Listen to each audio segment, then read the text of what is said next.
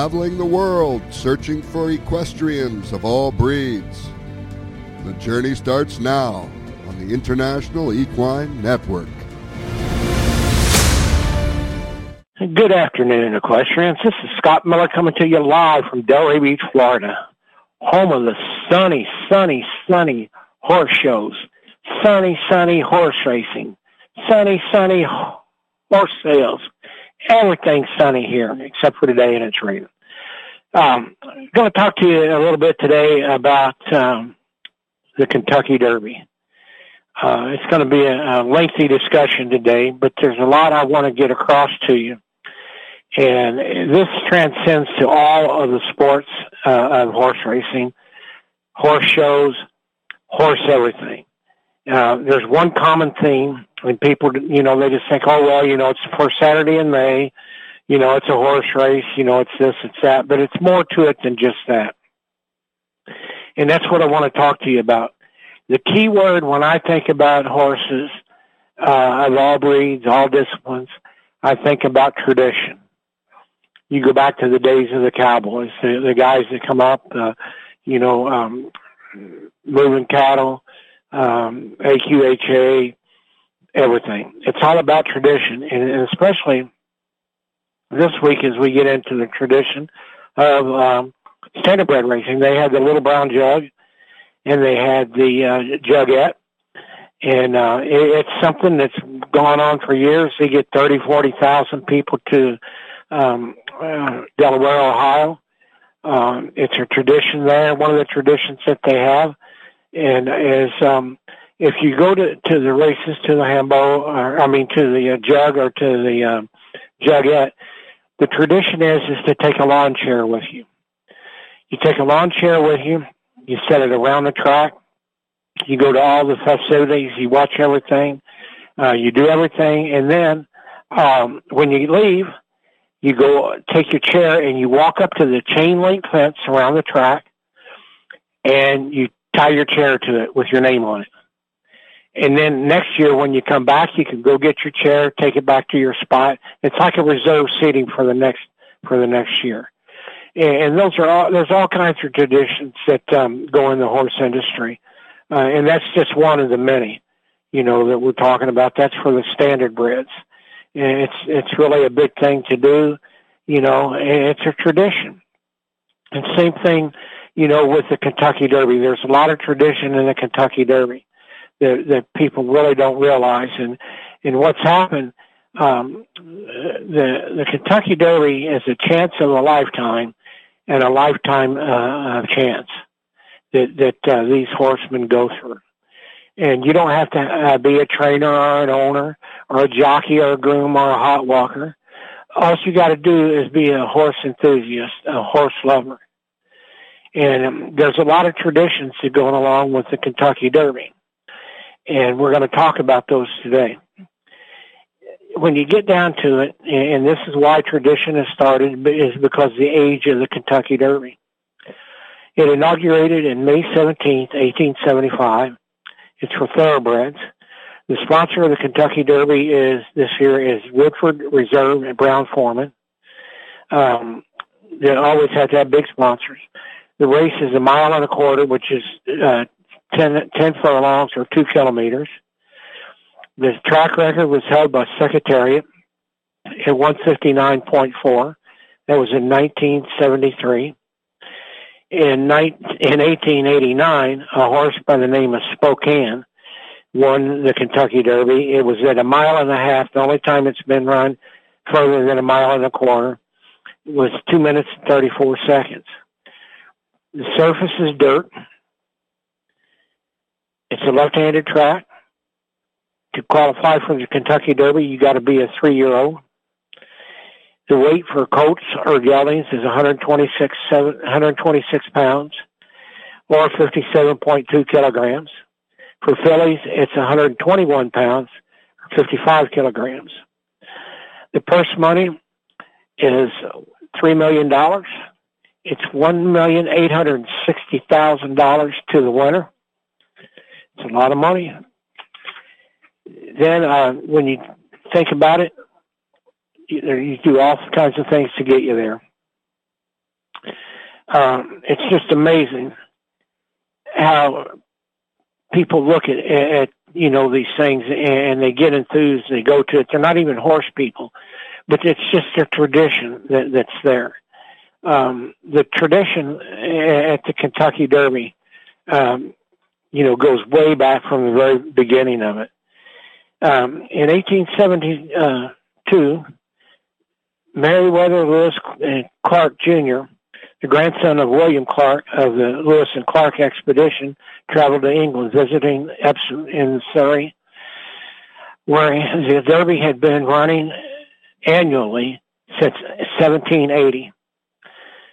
From there, Clark went to Paris, France, where he, uh, where a group of racing enthusiasts had formed the French Jockey Club and had organized a Grand Prix um, at Longchamp, and they, and it started there. So you know, a, a lot of things, you know, are coming from old school. You know, this is, and, and it's been refined over the years uh, as they go to, and that's what we're talking about is tradition. Now, like for me, uh, for example, the tradition is is that I start watching all the Derby prep races uh, starting in September, right on through the first uh, Saturday in May. And I'm telling you, it's fun because I, it's something that I do every weekend. I can get family and friends together. Uh, we barbecue, you know, enjoy the time together, and we watch the races. And, and you know, that's a tradition that that I started back when I was very, very young. Uh, one of the traditions we had in our family is my father would take us over to Churchill Downs even though children couldn't get into the tra- track over there, he drove us over to Churchill Downs and we rode around uh, the many, many blocks around Churchill Downs and we could see the people parking their cars and barbecuing out in the yards and, you know, walking over to the track and we'd actually drive by the track. So that became our family tradition. Yeah, you know, even though, like I said, we couldn't go in, but it's something that we did. We were a part of the Kentucky Derby and, and we liked that you know, and for a kid, you know, that was exciting. And then as I got older, you know, I was able to go over to the track and uh, pretty much do the same thing Derby week that that we did. Now, like in, in my family, uh, our whole big thing was to uh, get the get the yard and the house and everything all all together, mow the grass, uh, you know, water the flowers, make it look good, get the picnic table set up, and you know, and, and get ready for Derby weekend. And then um, we would have a Kentucky Oaks party, a Kentucky Derby party, had friends over, and I mean, it, it was just really tradition. And then watching on TV, you know, that that was a good thing. And back in the day, we just had a little bitty old black and white TV, and the radio coverage was actually better than than the television coverage, you know, that, that we did. But again, it goes back to the traditions that you set forth. And then when I got older and got out on my own and started doing those things, I, I pretty much held to the same, you know, you know, regiment there with my traditions. And um, the thing that I liked about it is I did what my family and friends were, were doing, but then I had my own, you know, uh, thing that I set up, my own traditions that I did. And so I've been following those until until this day. And then when I went to work on the racetrack, you know, it became a little different. But I still had derby traditions, you know, of, you know having a, a good barbecue and, and you know get-togethers and everything. And, and a lot of times it, it was really uh, tough to do because we had horses running on Derby Day, some in the Derby and some in uh, in other races, you know, on the day before. But so you kind of get into a routine and so that's what what um, you know uh, I was telling my friends about. I said tradition at Derby every year. Uh, everybody has a different tradition. They do different things, but that tradition is is there. It's been in you know the Derby since 1875, and those traditions started then, and they've carried on until you know present day. So uh, I, I was one thinking this year, what can I do that's not that I that add to my tradition that's this year? And I still haven't figured it out yet. You know, I'm, I'm thinking on it a little more. but the, the tradition is there. Uh, you know, we're talking about food, we're talking about friends, we're talking about people taking vacations.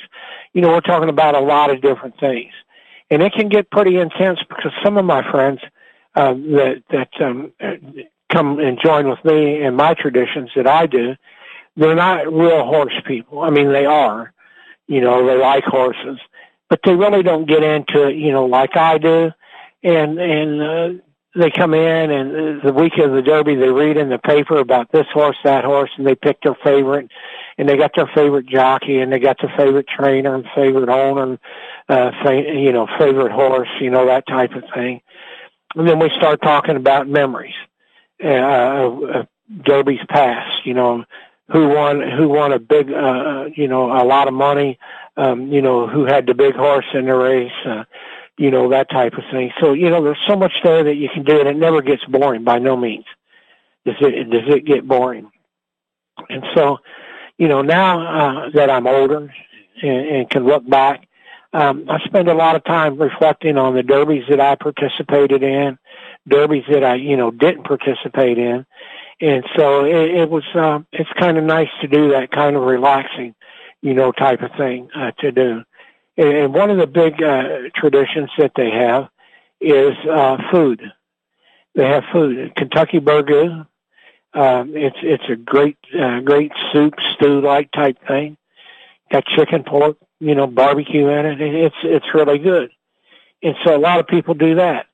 Um, you know, the barbecuing, uh, pork chops, steaks, hot dogs, hamburgers. It's not so much the food that you're barbecuing; it's the fact that you're barbecuing you know, and you got all all the different things that go with it. Uh, you know, like one of the best uh, treats you'll ever have is called the Derby Pie, and um, it's a secret recipe by a company in Louisville. And when you go to Louisville, you you want to get one.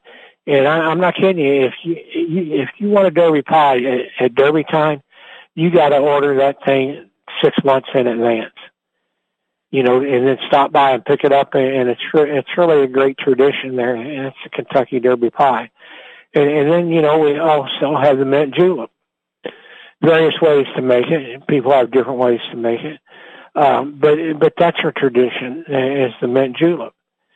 So everything you know goes there. The roses um, is a tradition in Kentucky uh, at the Kroger uh, grocery store uh, in Louisville they actually make the garland of roses that goes over the over the winter, and that's a, a television program that comes on before uh, uh, Derby week, and uh, it comes on, I believe, on Thursday, and uh, and Friday and Saturday, you know, they go through the process. And it's really kind of neat, you know, to see that how they do that. It makes you really appreciate it when they put it across the horse's back, you know, uh, when they win the Derby you know, so that's another, another tradition. Uh, they've got balloon races there Derby week, uh, where they have um, a multitude of hot air balloons. Uh, it's b- better than the air show, the hot air balloon show in New Mexico. That's how good this thing is. Uh, the night before, uh, it's on a Friday night.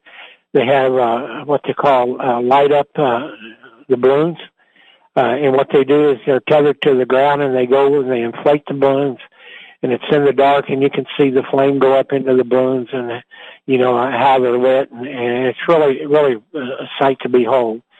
And then the next morning early the next morning all the balloons have a balloon race and uh they have the hare balloon which is the balloon that won last year's derby uh balloon race uh they go up and they they fly their uh balloons uh, a few miles away and then they sit down and they drop a big old X on the ground and then all the other balloons they take off, and when they fly uh, towards that X, they see who can get the get uh, a bag of sand dropped onto the um, onto the X. Whoever gets the closest is the winner. So you know that's your tradition uh, to see there, and you see all kinds of balloons. You see them from Ford Motor Company. Uh, you see them from uh, Coca Cola. Um, all, all these different sponsors, and it's it's really a beautiful sight, you know, to see you know, take pictures at. So they have that. Uh, and that's, that's what I like. They have the boat races between the Belle of Louisville and the, and, um, the Cincinnati Belle. And they race up and down the Ohio River. Uh, they go down a few miles, they turn around, and they come back up to the uh, uh, to the um, Second Street Bridge there in Louisville, and that's how they get the winter. So that's really uh, something to see. Uh, something that's gone in days past. Uh, you know, river boat racing on on, on the uh, Ohio there, big paddle wheel boats. Uh, a lot of steam and smoke come out of them. It's really enjoyable to watch. You know, to watch them go up and do that. Um, then they have the um, they have the parade. It's a great parade that they have there. Uh, I mean, you see bands and you see all different kinds of uh, uh, you know floats that are there in the Pegasus Parade. It's really nice.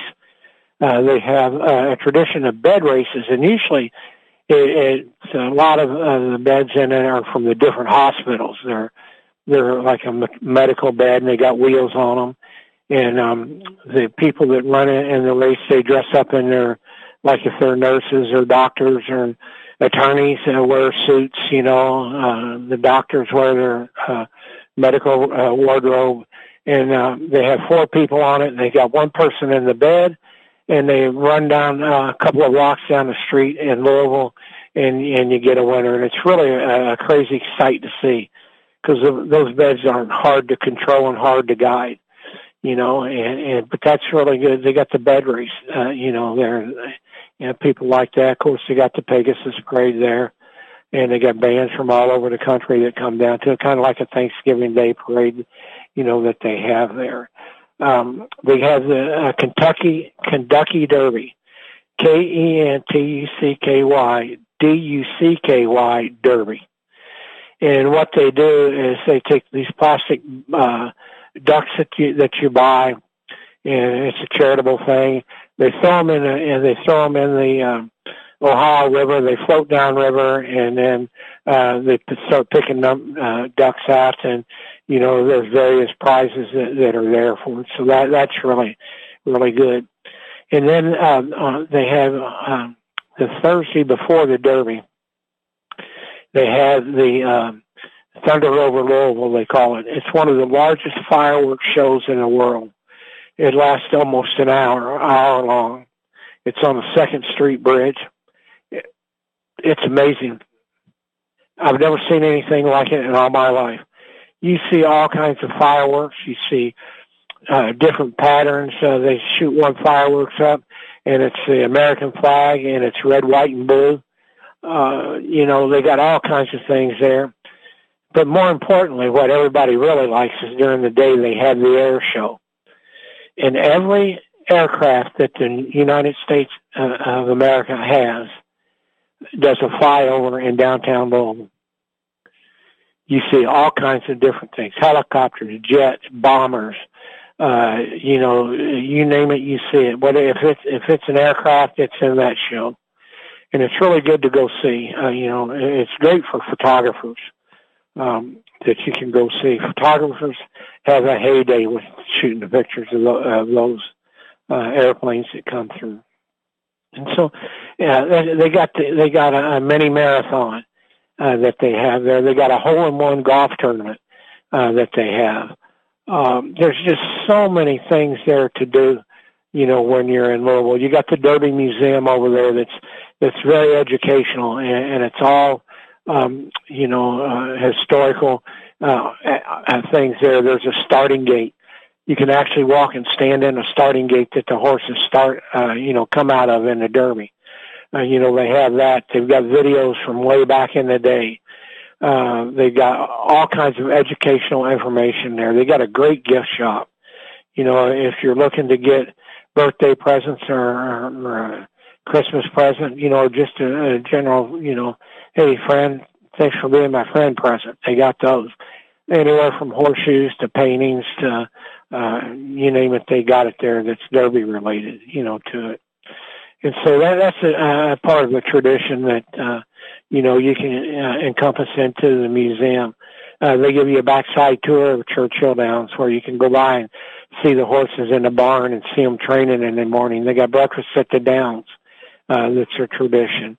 Um, and they have um, morning works that we carry here on IENTV.org um, we carry the morning works of the horses that are going into the Derby. It's an hour long show that comes on in the morning, uh, uh, 10 days before the Kentucky Derby and right up through the Kentucky Derby.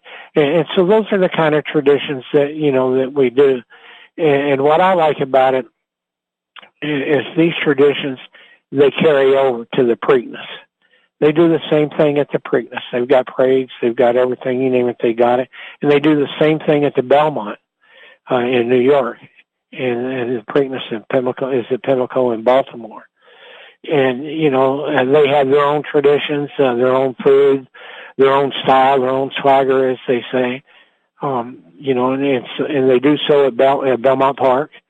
And speaking of Belmont Park, um, uh, it's always in Long Island, in Elmont, New York, and uh, this coming year, 2024 and 2025, the Belmont will not be held in Elmont at Belmont Park Racetrack. They're moving it to Saratoga, New York, to have it in 24, 25 up there because they are renovating the track at Belmont, the grandstands. Uh, they're putting in a new uh, Tapeta track. They're redoing a turf track, the main track, and they're just giving it a, a good overhaul. And it's going to be so fan friendly. It's going to be just unbelievable. And, and they're doing the infield up. It's going to be a sporting venue. They already have a hockey arena uh, out out at Belmont Park, and so New York is turning it into a sports complex, and which is good because now you've got tradition that's overflowing into um, you know, into Belmont Park, and it's going to be modernized, and it's going to be good. And they'll still have the old tradition there, you know, New York, New York with Frank Sinatra, and and they still have all that. But but again, everything you look at in life when you think about it, it, is about tradition. And, and that's why I, you know, I like being in the horse business because we have uh, the Triple Crown races, uh, which which is all tradition. Uh, then we have uh, Keeneland in the fall and the spring racing there. That's another tradition. That's a month long party there at Keeneland in the, in the spring and in the fall. And then we have the fall meet at Churchill Downs, which is really uh, a good meet. The spring meet is the Derby is the Derby meet, you know. So your traditions are there, and uh, you know you have the same thing at, at Belmont and Pimlico, uh, Del Mar in California. Um, you know, it's uh, uh, by the sea, by the sea, by the beautiful sea. Del Mar is the place to be. That's their tradition. Uh, they they incorporate because they're on the ocean, and it's a, and it's a great uh, uh, race meet to go to in Del Mar. Um, it's just un, uh, it's unreal, you know, and you can do things that you normally couldn't do, you know, locally um, at any of these facilities. You know, it's best just to wait for the uh, for the uh, meets to get there. And so, you know, I'm sitting there thinking like, oh, this is crazy. And then this snuck up on me, and I just started laughing. I said, my goodness. I said, how can I not see this coming? Uh, we the Breeders' Cup was started to uh, recognize the breeders of the world, to let them know that they've done a good job. Uh, you know that it wasn't just a race for three-year-olds. You know, it had a lot of uh, variety to it. it. It literally brought all horses in, in the business together, from uh, from three year olds, two year from two year olds uh, uh, that they that they have uh, there. They've got the three year old races, three year olds and ups. They got the grass grass races. They got sprint races. They got long races. They got every kind of race that a horse could run in is run during Breeders' Cup weekend, and it's usually the first Saturday or Friday and Saturday in, in uh, November. This year it's going to be out at Santa Anita, so uh, be sure you you know inquire uh, either at ientv.org or you go to uh, um, santanitapark.com and to see uh, what they have. But um, the purpose of that was is to get and recognize breeders that have worked hard year round breeding horses to run, you know, and, and that could win and and you know helping uh, perpetuate the the sport of horse racing. So then all of a sudden, you know, in the last few years, uh, talking to my friends at the Breeders' Cup, we said, "Hey, wait a minute. There's a tradition following here. You know, we got we got to get something, uh, you know, uh, to have a tradition." And so one of the girls said, "Well, why don't we get a, a Breeders' Cup glass, just like they do at, at uh, Churchill for they got the mint julep glass at Churchill. They got the um, Pimlico's got their glass and Belmont's got their glass, and they're dated and they've got all the winners of the races on them and and everything. And so now, you know, Breeders' Cup said, okay, we'll start doing that and make it a tradition. Let people start collecting these things. So it's gone over real well over the last ten years. I mean, really, really well. And so, you know, I'm sitting there thinking like, wow, look at this. And on my way home uh, one day, I was thinking, well, you know, the Breeders' Cup, that's they got that now, so we got four big traditions uh, now instead of just the three. Um, you know, so it was exciting, you know, to be thinking about that. And then I was going through the drive-through. I was grabbing something to, to uh, eat at the Kentucky Fried Chicken, and I realized I said, "Oh my God, what about the Breeders' Cup? What's their food? They don't have a traditional food." You know, I'm sitting there thinking like, "Wow, let me put my numbers together and see what I can find out." It was simple. It was three little numbers. The Kentucky Derby, the Preakness, the Belmont. They all have traditional foods. Each each race has their own traditional foods, their own traditional party. So I started writing down the different things. And then I said, you know what? I'm going to start a project here at International Equine Network. And we're going to take this to the nation, to the world. It's called Triple Crown Tradition. What we do is we go to Churchill Downs and we have three people. We select an owner, a trainer, and a jockey. And we bring them together Derby week and we have a cook off. They bring their family traditional food to the table. It could be beans and rice barbecue. It could be whatever they whatever their tradition is. Now you're going to see a lot of these old old time old trainers with some old time you know food. What do they do for Kentucky Derby?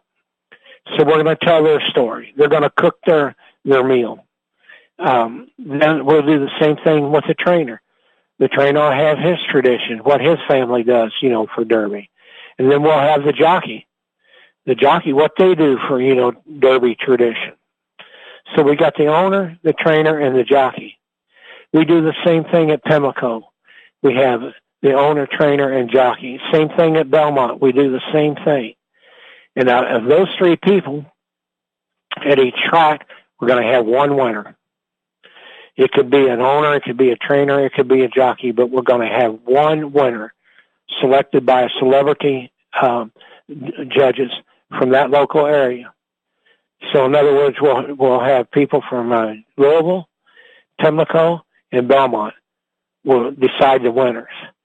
And then after we have the winners, the three winners, they will proceed on to uh, the Breeders' Cup in November. So we'll have the champion from Churchill, the champion from Pimlico, and the champion from Belmont all showing up, and this will be at Del Mar in 2024. We will have the three winners compete against each other. And then um, when we get that winner, that will be our Triple Crown traditional uh, Triple Crown uh, traditional uh, uh, cook-off champion. So I think it'll be exciting because we're getting people from all walks of life. Uh, you know, we can we can literally end up with you know, three owners being at the Breeders' Cup, or we could have two jockeys and, and a trainer. Uh, you know, it, it could be a variety of them that, that we'll have there, and um, then we will have uh, the, the total, um, the Triple Crown Tradition uh, winner will have his uh, recipe um, published in all kinds of uh, food magazines across the country and across the world. That's what we'll be doing with and so that that's one of the things that uh, you know we're looking at and it's and what it does is it helps the tradition of horse racing move along. You know, it, gives people something to look forward, something extra other than just two minutes in sports. And you know, it's funny how you have hundreds of thousands of people that show up at the races every year to go to these races. And you know, it's for it's for a two minute race. It's for a two minute race. How many things have you ever seen that could generate, you know, hundreds of thousands of people uh, attending or going to and watching and, and participating in some way, shape, or form, uh, you know, in the horse racing? And, and, and that's your tradition that they do there. You don't see that in, in regular sports. You know, it's a social event. It's an athletic event. You know, it's a financial event. Uh, you know, it, it helps everybody in every way. You know, uh, the people of the communities and everything. And, you know, I, I know one, uh, one lady, her and her daughters, just her and her daughters, they go to Kentucky Oaks, which is for the fillies. And then they, they've got their tradition. They go to a local restaurant there in Churchill and they just do the whole day of it, you know, and it's, and it's just her and her daughters. And see, that's a tradition that they do. Um, I got, I got friends, uh, some guys that I know, and they like to, uh, they like to go to the races, um, on Thursday, which they, they, uh, it's the local, for all the locals there, they call it Thurby. And that's where all the local people from the community get together. And, and uh, the guys I know, uh, they put on their suits and their hats and they buy a couple of cigars. They go to the track and race, and then they go to their local uh, sports bar after the races. You know, so those are like traditions that we're doing. But now we've got the Breeders' Cup tradition. You know, and it's really, really going to be good. And if I can work everything out right, the the grand champion of the breeder uh, of our uh, of our uh, Triple Crown tradition I'll get two Kentucky Derby tickets to the 2025 Kentucky Derby. So we're already starting to talk to the sponsors about it, and I'm getting a real good response from them. You know, because it's going to be an international uh, project. It's all going to be on TV. It's going to have a celebrity chef that's going to be the judge. That actually has programming on TV now. So um, you know, we have that.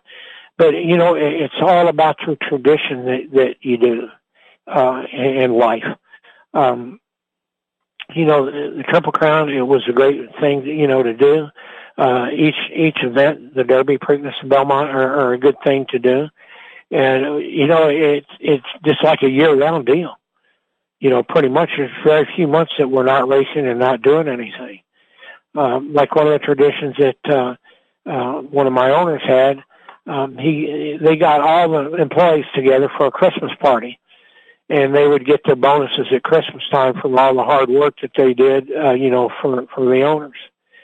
And so what they would do is, like say, if we had uh, 30 uh, foals uh, that were born on the farm, you know, that year, um, what we would do is we would put the uh, the horse, the mare, the, the mare of the foal, we would put the mare's name in, and then everybody would uh, pick, pick a piece of paper out of there, and it would have the mare's name on it. And it, it, you you got to name the foal. You got to write a name down and, and and put it on put it on that paper and put it in there to see, uh, you know, uh, what the foal's name would be. And a lot of them have turned out to be really good ones, you know, over the years. So that was a tradition that they do on the farm that everybody gets, you know, gets to do. Um, other traditions they have are sales, uh, like the Keeneland sales today. It's on it's on our website. It's live. We've got horses going for two three million dollars. You know, they're yearlings. They're getting ready to start their career next year as you know as a racehorse and and you know go down the road with that. But um, a lot of that tradition is um, you know everybody gets together and they have like a, a big breakfast in the morning or a big meal at the end of the day and talk about you know how much the horse has sold for and who who bought what and you know who do you think's going to win you know win and win the derby you know and that's kind of like an all day tradition it's a it's like a all day sandwich deal to be honest with you because you're working the sale you're taking care of the horses, you know, but you're still able to sit down and you know eat breakfast, lunch, and dinner. You know, so that's pretty good. And what I like about that is, is um, uh, at the sales when you work the sales, uh, you usually uh, work for one of the consigners, and the consigner usually keeps everybody the same crew together every year. Uh, you know, they they travel to the different sales in Kentucky, Florida, New York, California, Arkansas, Louisiana. Uh, these consigners try to keep the same people together and keep it, uh, you know, like a tradition. You know, they know what to do. Uh, you know, with it, and so that's that's always pretty good. You know, but you see a lot of things that you do in your life, you know, become become traditions. And I found that once you get traditions, um, you know, and, to especially the horse business, it, it it builds on the quality of the people that you're dealing with your horses. They take pride in what they do. Uh, you know, they they really love it. They, uh, uh, you know, they're they're proud of what they do, and you know, they they like going to the races and and they like going to the different parties and, and everything. You know, uh, and, and it's a tradition. And when you get traditions, you usually can get a stable, part, pardon the pun, uh, workers in your barn. You can do that. And because, you know, they're proud of what they do, they're proud of who they are, and they're glad to put on that farm, you know, uh, racing colors or jacket as they call it, uh, you know, when they, when they're there. And that's, that's really, uh, you know, what it's all about. And so now, uh, you know, I said, well, I've opened up a can of worms now because there's a lot of people. I had two people come up to me. The one was an owner and uh, one was a trainer. Don't be asking me for any old recipe. Don't be asking me for any recipe. I train horses. I work too hard. I got businesses going on outside of my horse business. My horse business is my hobby. Don't be asking me for a recipe. You know, that was three days ago. Today they brought me uh, recipes. My great great grandmother, when we won the Kentucky Derby with Silver Charm, you know, th- those kind of stories that they had, you know, whatever horse they had running in the Derby, they had, you know, had that and, all. So, um, but you know, it's all about the, tra- the traditions that we have. And like I said in our program, um, how they get there, uh, we're going to be following uh, uh, the horses as of uh, last uh, week, uh, the 17th. Uh, we had, or the 16th, we had the first uh, qualifier for the Kentucky Derby. It, it wasn't a, it, it was a good race, but it, it, it wasn't a bang, bang up race. I don't think we're going to see any horses that came out of the uh, Iroquois stake race there at Churchill. I don't think there was a Derby horse in there. Um, they were green. Um, they were competitive. They were all about the same level. Yeah, you know, they might surprise me, but um, I, I'll just tell you the history of the Iroquois. There's never been a Kentucky Derby winner come out of that race. So you know, that's telling me that the race is a little too early.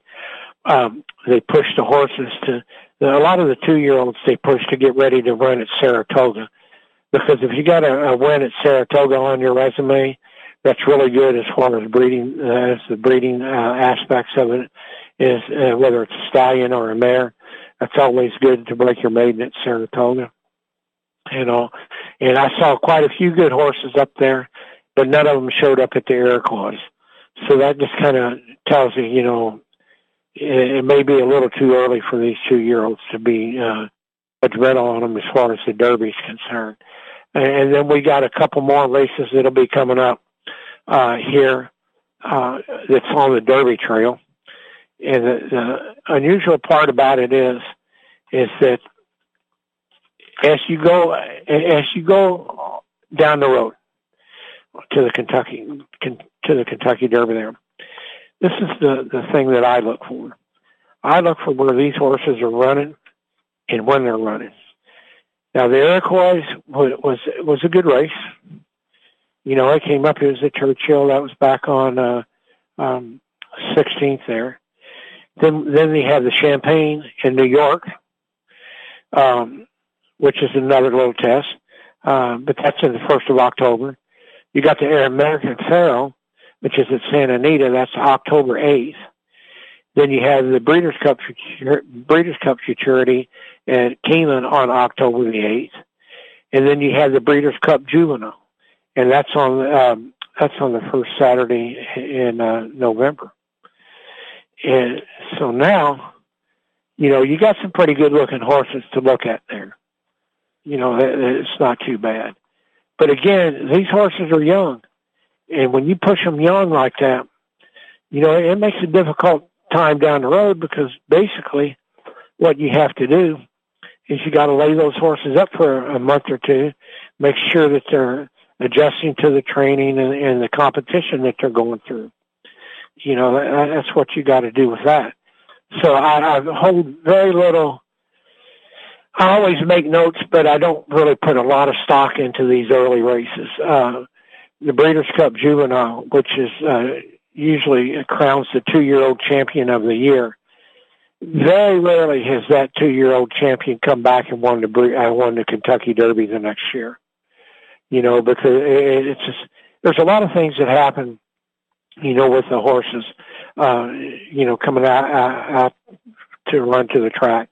Um, it depends on what part of the year that they fall. Uh, they can fall in January. They can fall in May.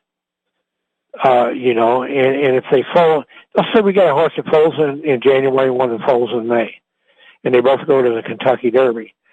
You know, the the one that falls in May is actually younger than the one in January. The one in January is five months older than that horse, you know, that falls in May. So that makes a big difference, you know, as far as their growth and the, and, and their training and everything that, that they do.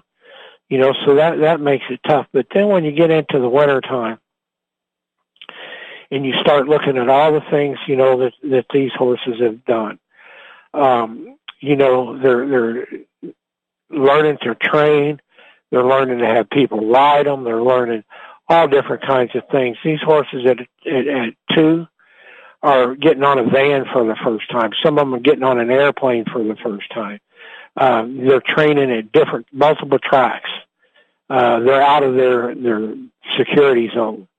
Uh, you know, they're weaned. They wean them from the, from the mares, uh, you know, which is traumatic. Uh, you know, when you taking them out there in a throwing them in a, a field with a bunch of yearlings and and they're all picking on each other and they're running up and down playing and you know it, it's all different for them. Their, mind and their bodies go through so much more than any other uh, you know thing on the planet. Uh, you know they get three times uh, you know their size by by a two year old uh, season. Um, they learn how to go into starting gates. They learn how to you know, race in competitions by doing, you know, weekly or monthly workouts and everything. Uh, there's just so much that they go through, you know, and then they get to the racetracks and they see the crowds and hear the people screaming. And, you know, then on Derby Day, you got 200,000 people, you know, that are in and around Churchill Downs. And, you know, it's just crazy, you know, stuff that they get through. But it's all part of the process and and then when you know they get through their two year old uh, or three year old season, uh, you know you're looking at uh, Saratoga and uh, Monmouth Park, uh, you know for races there, in New York, uh, California, Kentucky, you know big stake races, lots of money that they're running for. So it's a pretty, you know, um, pretty big thing. It's uh, something that you can't fall into a pattern in. You know, like uh, how, how most of us do uh, well, not not me, but most most people fall into that nine to five Monday through Friday thing. You know, um, we go uh, we go through the week Monday through Friday, uh, go out to friends on the weekend, and then you know we start all over again on Monday. Same thing with the horses. They go through you know the Monday through Friday deal. They race on the weekends. They rest up on Sunday, and then they start all over again the next week you know, that's just the unfortunate thing that we have to do, uh, you know, when we're working or in the horse business out there with them. So, you know, the, the thing that I'm saying about tradition is, is, um, you, you gotta follow, if you're gonna follow the horse business, you look at it. Now we're gonna, uh, in our how the 2024 Kentucky Derby, how they get there. We're following WinStar Farm and Spendthrift Farm. WinStar is is by the numbers. They're they're getting there, but they're a newer farm than most of the farms like Spendthrift, Claiborne, uh, you know, Adena Springs, that type of thing. So we're following WinStar and Spendthrift, and you'll be amazed at the runners and, and the things that they do, you know, at their two farms uh, during the year. Then um, we're following Todd Pletcher. Uh, he's our trainer that we're following. Uh, Todd's been uh, multiple times. He's been trainer of the year. Um, he's got many, many horses that have won multiple graded stakes races. Uh, he's won, won the Derby uh, twice. Um, which was good. He won with Super Saver and Always Dreaming. Uh, he worked for Wayne Lukas, uh, so he knows where to get that uh, business sense and the fire in him, get get that going. Uh, we're looking at a guy uh, by the name of Steve Smith, uh, Steve Norman. Steve Norman is probably the best blacksmith ever to pick up a hammer. This guy is just unbelievable in what he does. And I, I worked with him a lot when, I was at WinStar and on the track. And he comes in and he looks at a horse and he says, okay, he said, this is what I need to do. He tells that to the trainer or to the owner. And the one thing that I learned from him is you don't tell the, the, the blacksmiths what to do. Now that sounds kind of nasty by saying something like that, but it's not. And here's the point because he asked me, what should I do with this horse? And I said, you got to shoe him. And he says, okay, how should I shoe him? I said, Steve, I'm not a blacksmith. I said, you're the blacksmith. I said, your, your job is to shoe the horse, which you already know. And then, you know, we tell the owner and the trainer, this is what you did to him. And we go from there. I said, I've never shot a horse before. He said, good. He said, we're going to get along good. Because, you know, the last thing you need to do is have an owner or a trainer that come in that they know a lot about shoeing horses. You know, they've, they've shot a lot of, they, they were with, had horses that been, had shoes put on a lot, a lot of times, but they've never really got into it, really studied it like the blacksmith does. And that's what I like about Steve Norman. And the, from day one, when I came in, when I came into to the business, especially when I got at WinStar, let me tell you something. When he came in, he knew what to do and he did it. That was for sure.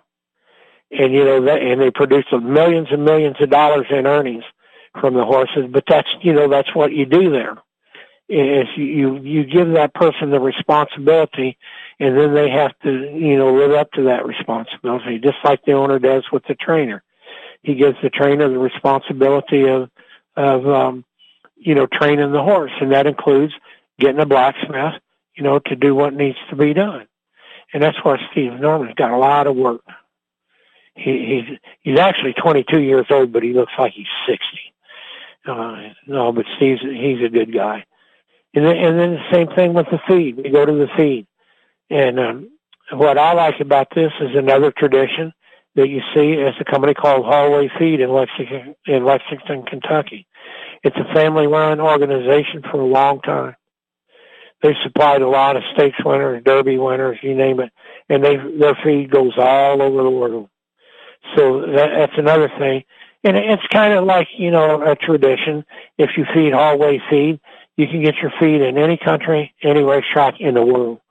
Hallway Feed will get that feed that you're getting fed here in Florida or Lexington they will get it to you in Dubai, France, Australia, China. They'll get it to you anywhere you go. You know, and that that's a tradition that they do in their family and their business. They're known for getting everybody fed across the world in the equine industry. And then we have, um, you know, our horse transportation. Uh, Brookledge Horse Transportation is one of the best companies I've ever seen. And yes, I am biased because I did work for them. But they make all their own trailers. They got qualified uh, drivers that are that are horsemen and drivers, so they know what to look for. Uh, they've got cameras in, in in the trailers. uh, that they can watch the horses as they're going down the road to make sure they don't get in trouble. Uh, and, and another policy that I like is if you want to provide a, a groom to go with your horse, Brookledge will allow that to happen. So you know your horse is, is comes first with them at Brookledge, and and they're the best best people in the world. You know, as far as transporting horses, they do uh, airport runs and cross country runs too. So you know they can cover everything that you do there.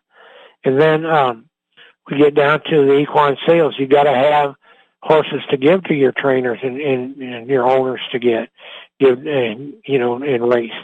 And I tell you, the, the sales are really good. The Keeneland sales are the best. They're going on now. They're live on my website now on IENTV.org. Uh, the Keeneland sales, it's the yearling sales. And over the last uh, 10 days or so, they've had uh, multiple million dollar winners, uh, uh, horses being bought, uh, paying a million, million three, two million, three million, He even had one for three million.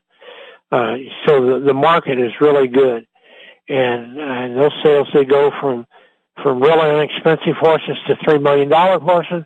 And the greatest thing about that is is every horse in that sales ring today and all week long, they all got a shot at the Kentucky Derby coming up in two years.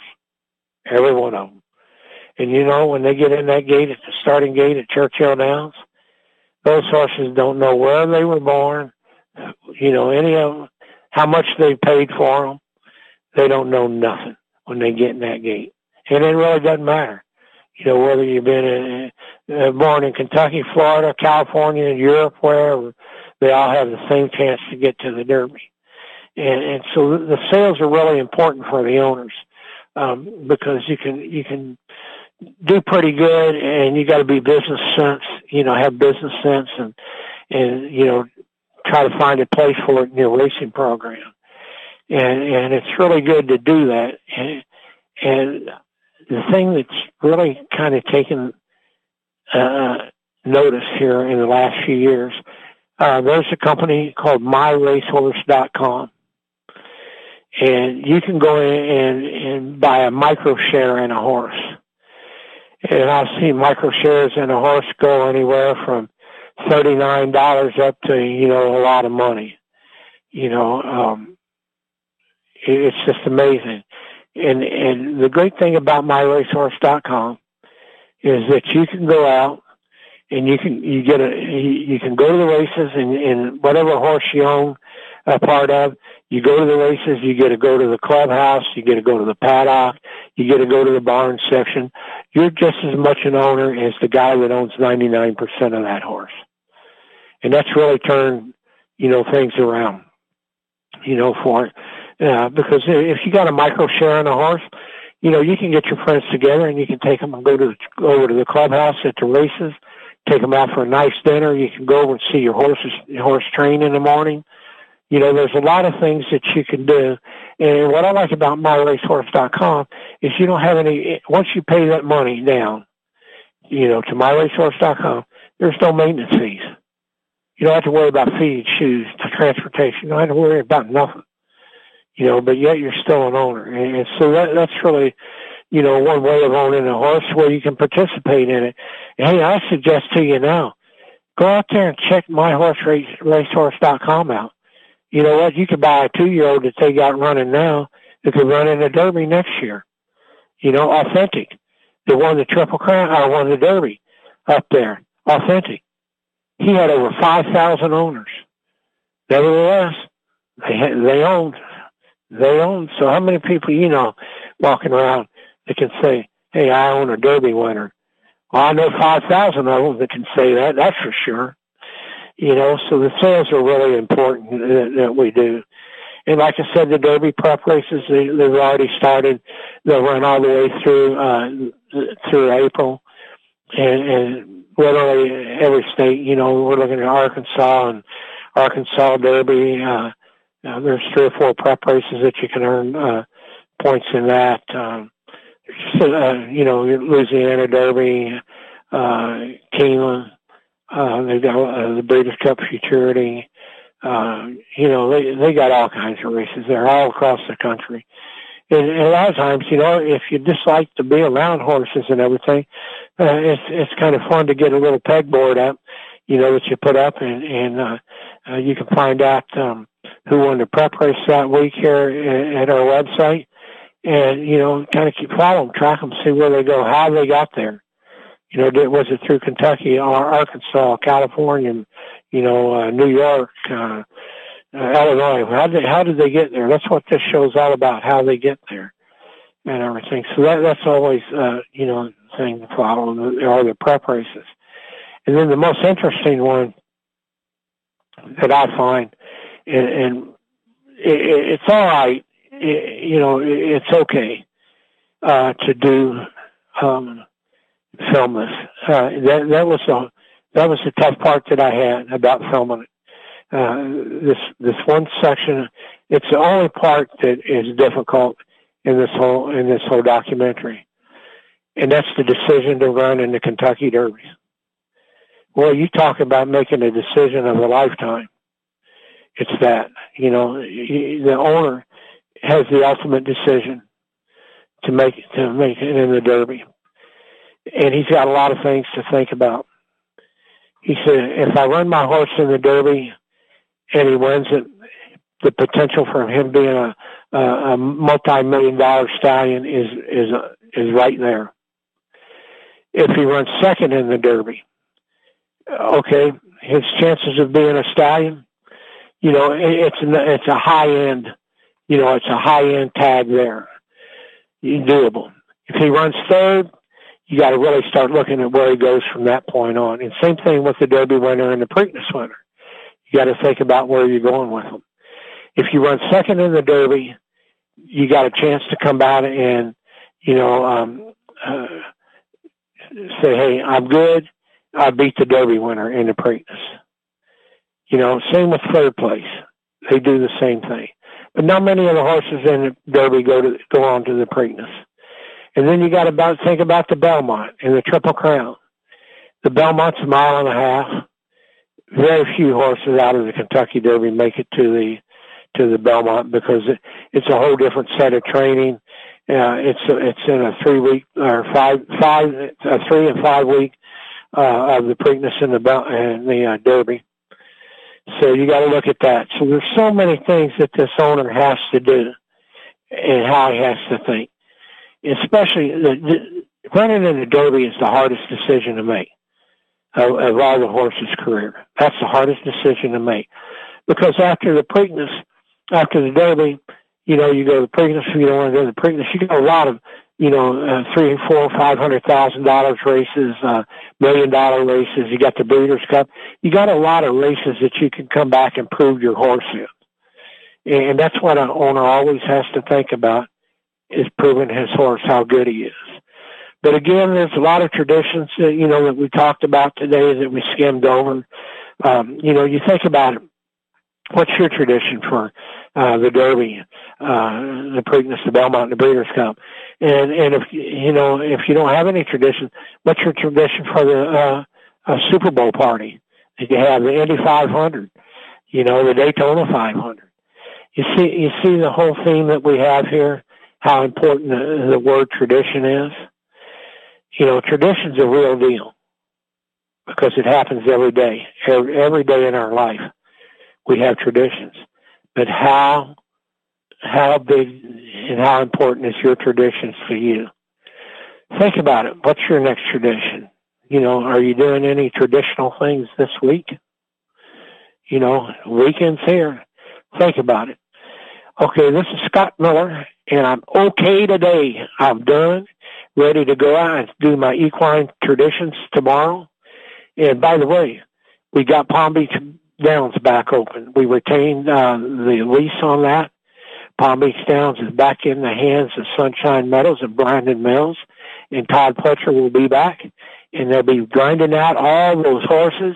And he's got some Derby horses that are at Palm Beach Downs, and we'll see you the first Saturday in May. Have a good weekend.